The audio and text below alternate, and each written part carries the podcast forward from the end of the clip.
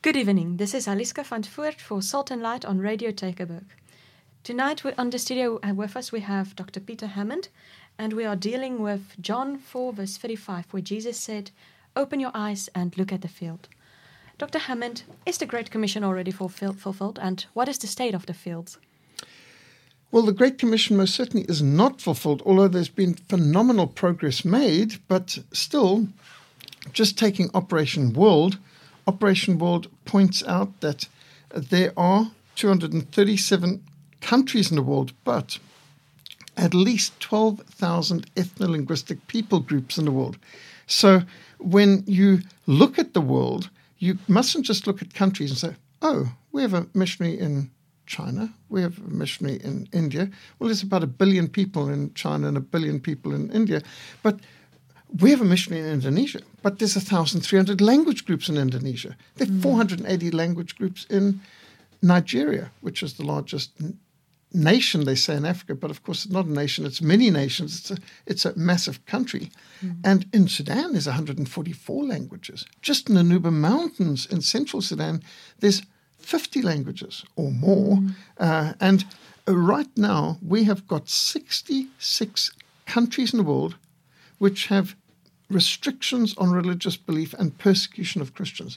And that includes 400 million Christians. 400 million Christians do not enjoy religious freedom today and are persecuted.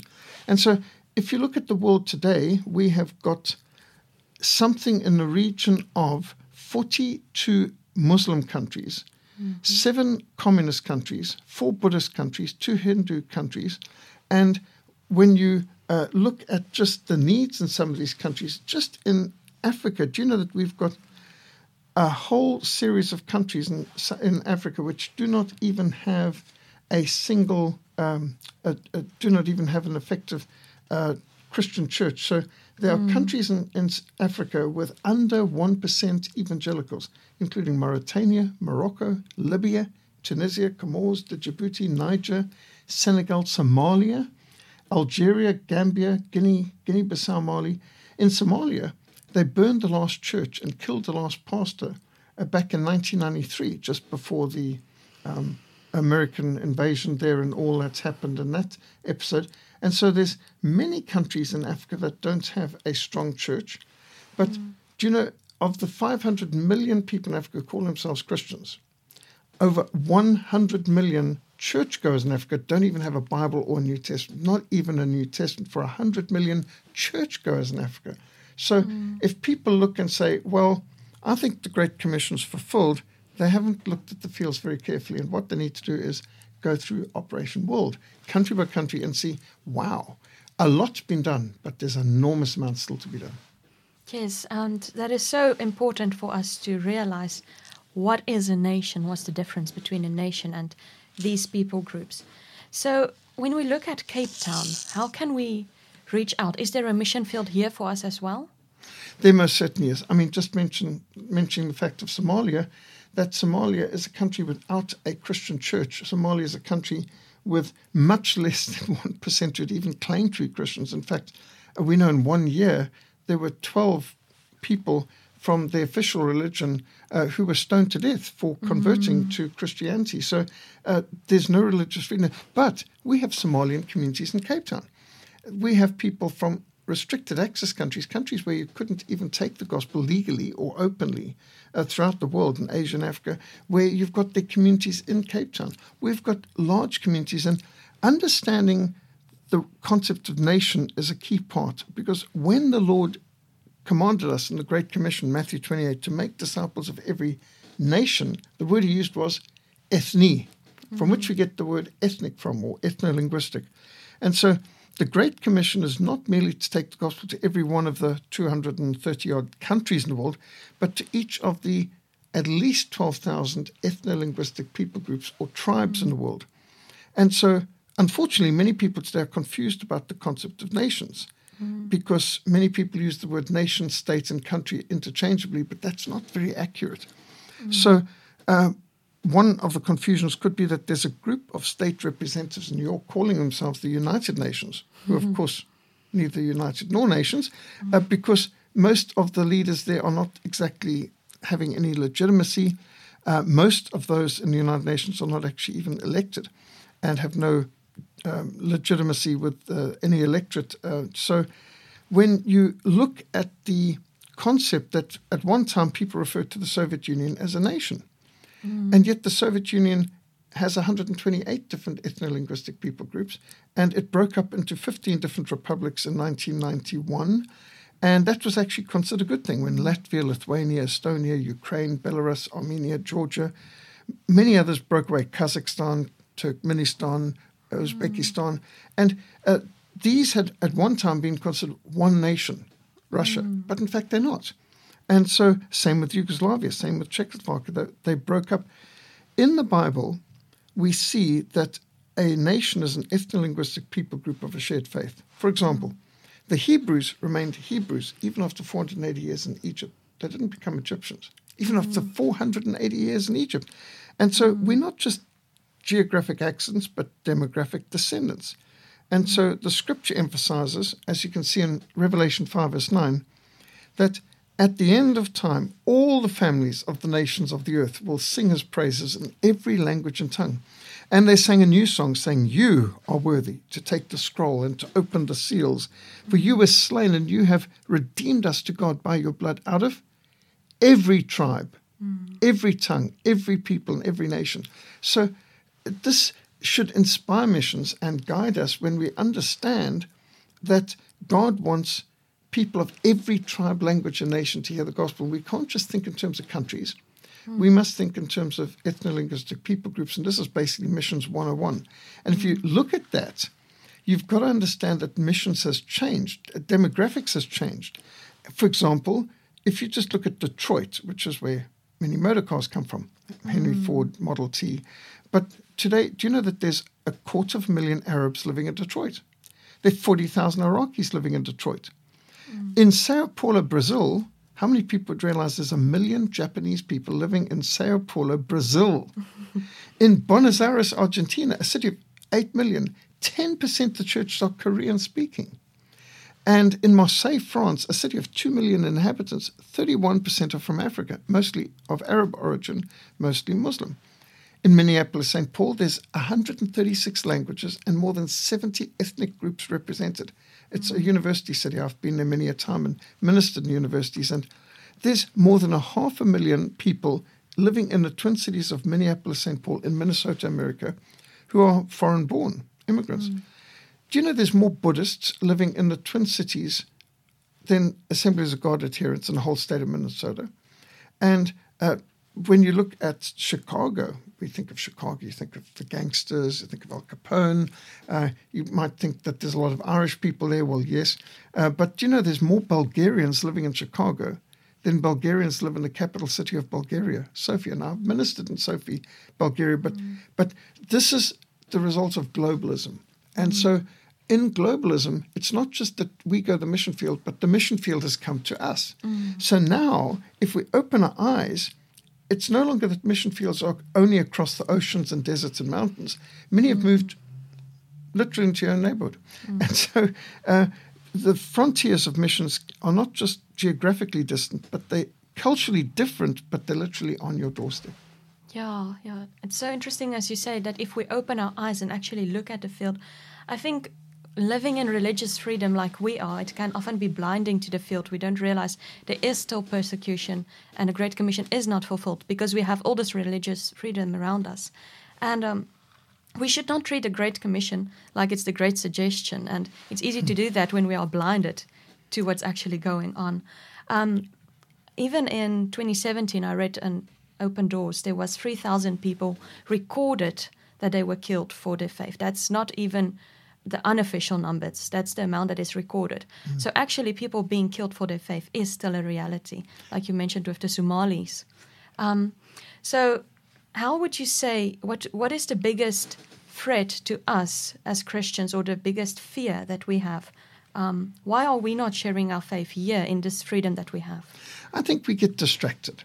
Mm. Getting distracted by Hollywood and by the lamestream media and getting distracted by the different crises that are popped up. I mean, uh, just to put things into perspective, in the 1960s, I remember that the big, big, big, big, big thing was we're running out of oil. There's going to be no oil in 10 years. By 1970, we'll have run out of oil and all of no cars will be able to work.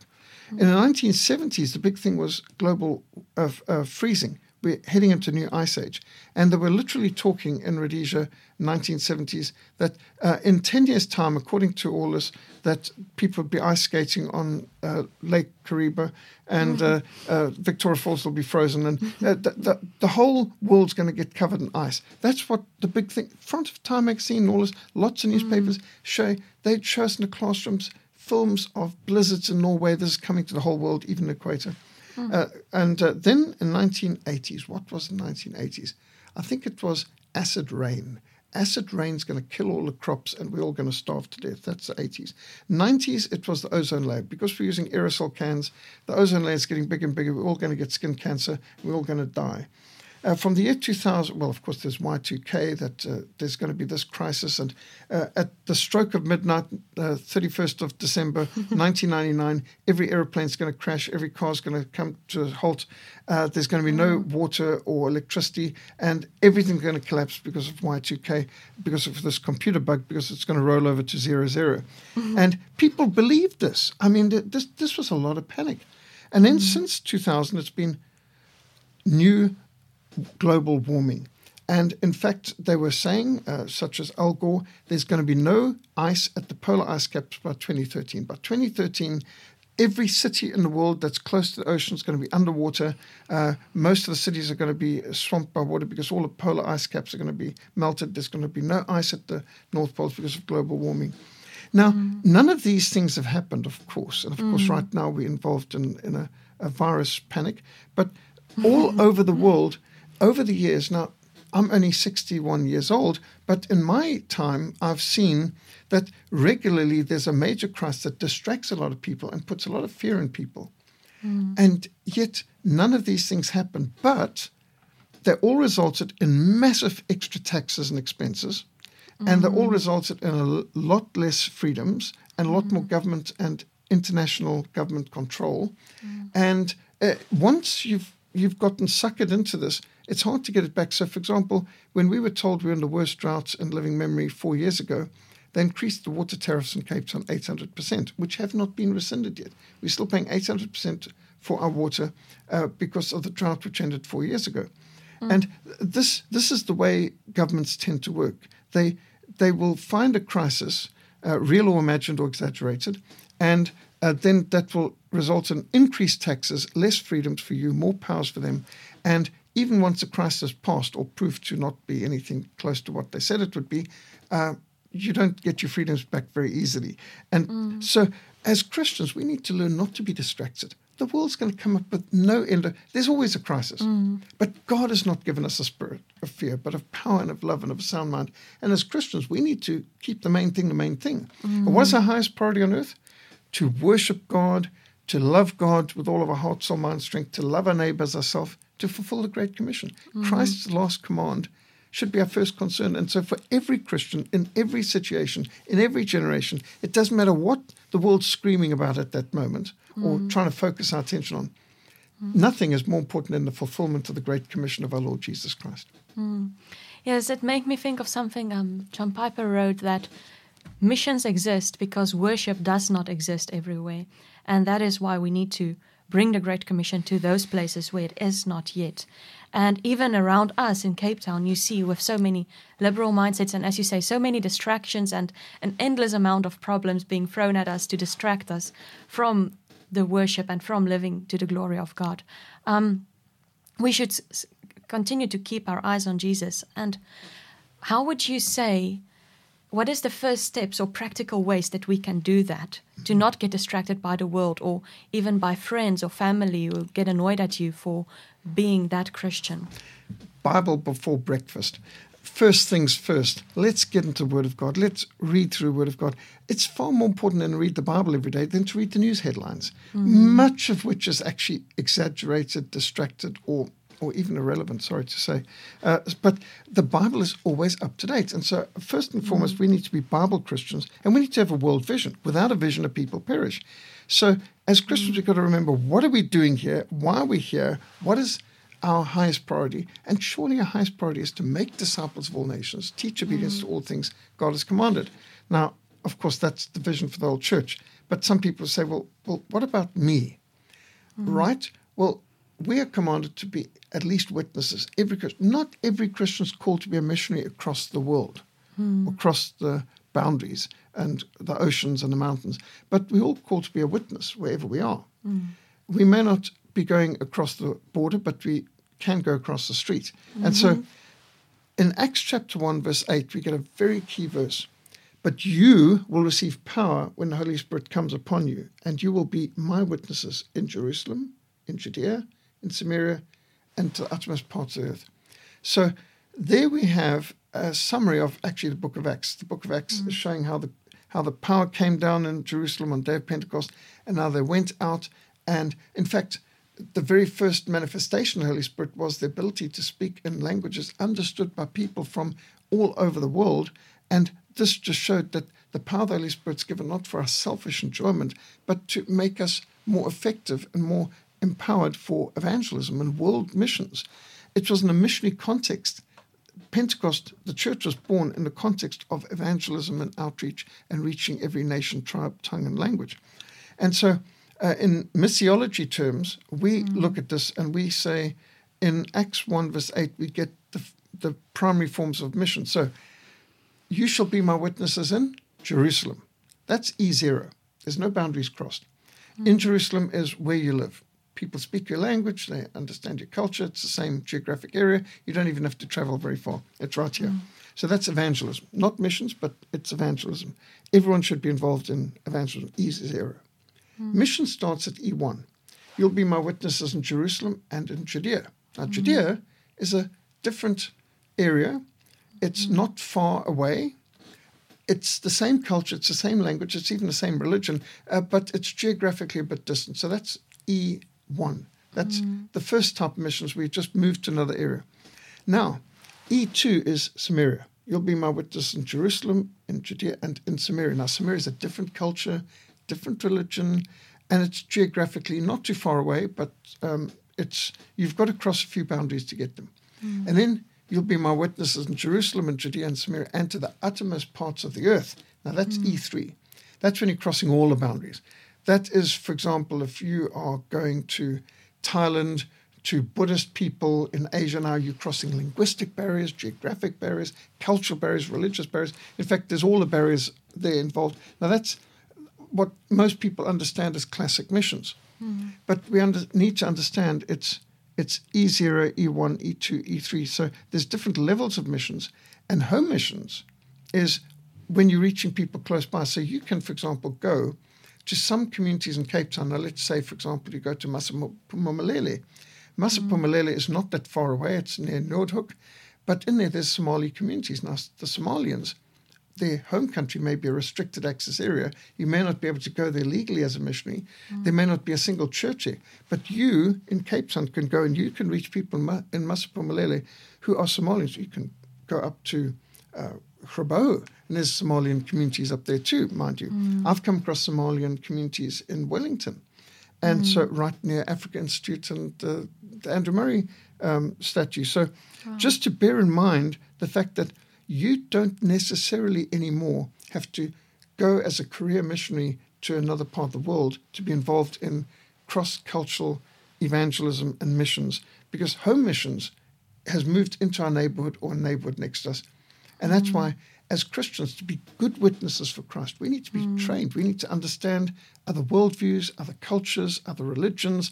We need to understand areas of commonality and agreement, areas of disagreement, how to answer their questions, how to ask questions that'll get them thinking, mm. how to present a biblical Christian worldview and the gospel of Christ in a meaningful, understandable way to people from a completely different culture, mindset, religious background, with maybe a very different um, uh, views of the world.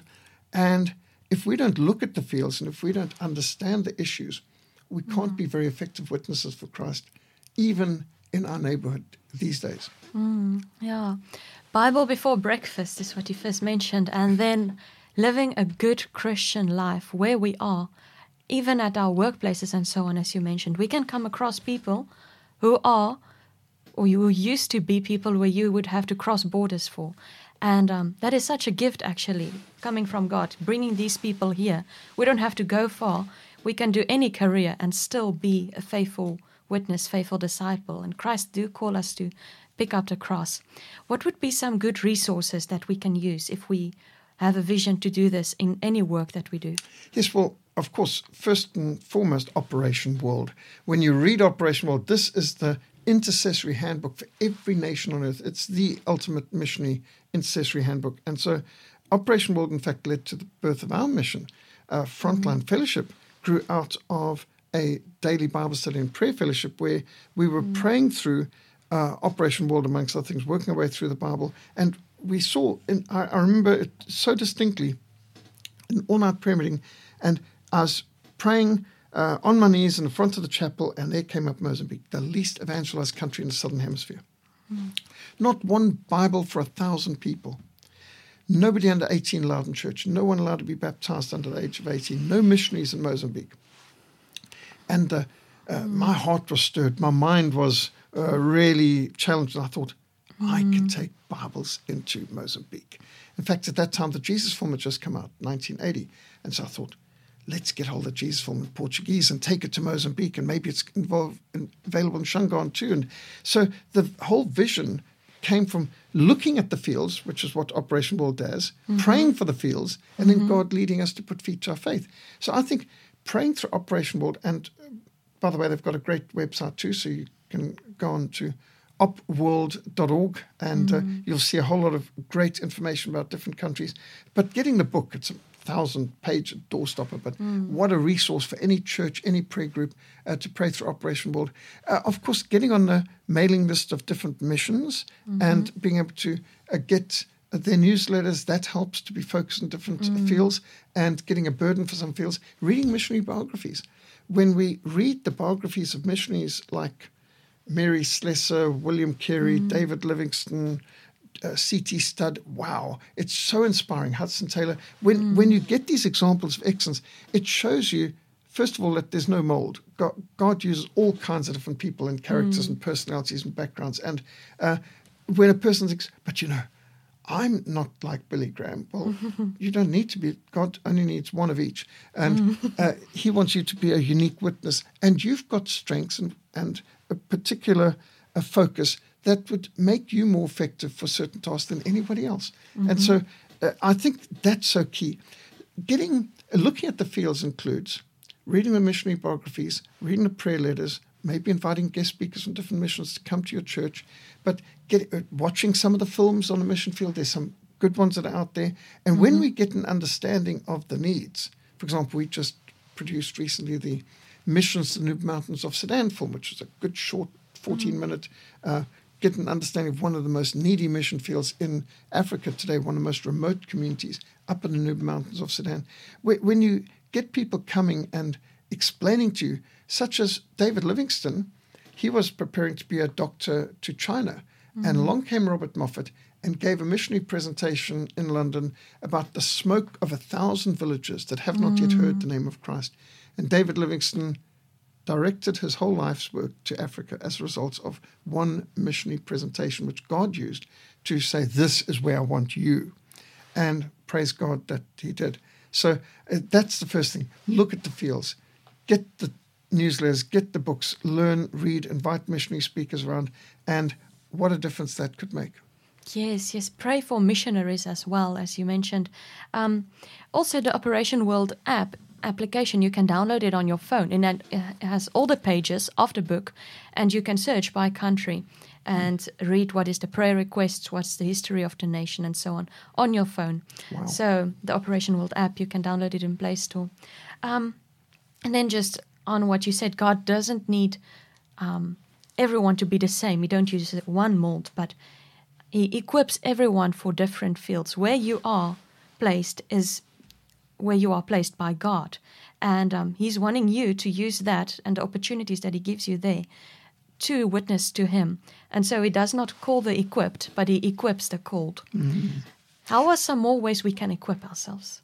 Well, there is a Great Commission course coming up on the 25th of June. It is a three week intensive practical missionary training program focused on cross cultural missions in particular. Now, the Great Commission course has been going for 23 years, every year, mm. um, starting in 1998.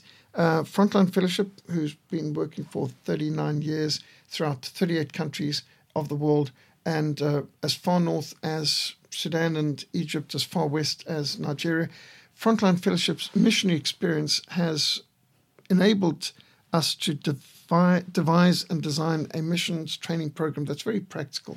Because over the years, a lot of people have said, you know, we want to come on a short term outreach. And we've often thought, well, but how prepared and how trained are they? Mm-hmm. So we mm. decide to put both together so that the Great Commission course is both short term missionary uh, training and it's also opportunity because every day there's practicals, there's outreaches, there's lectures, there's training, mm-hmm. there's physical training as well, there's hikes and uh, team buildings and workshops, and there's so many things need that uh, many people say, I never knew I could learn and experience so much or get mm-hmm. so fit in just three weeks. Mm-hmm. But this three week Great Commission course is very hands on. It's it's feet on the street, boots on, uh, and uh, if a person goes on to the www.frontlinemissionsa.org website, they'll see under events uh, the uh, Great Commission course and the details. And there's uh, some short videos of some previous uh, Great Commission courses that they can get a bit of an idea of what's involved, read some of the responses of people who took part in previous ones, and get an idea for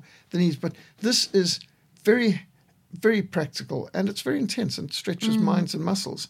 And a lot of folks who have come there have said it's the best course I've ever been on, mm. most important changing point in my life, and uh, help many people get out of bad habits, start new habits like mm. daily devotions and uh, all that sort of thing. And uh, doing it in a group, it's it's really helped. I think many people have had friendships that have lasted for life as a result. And so, yeah. Great Commission course. It's in Cape Town.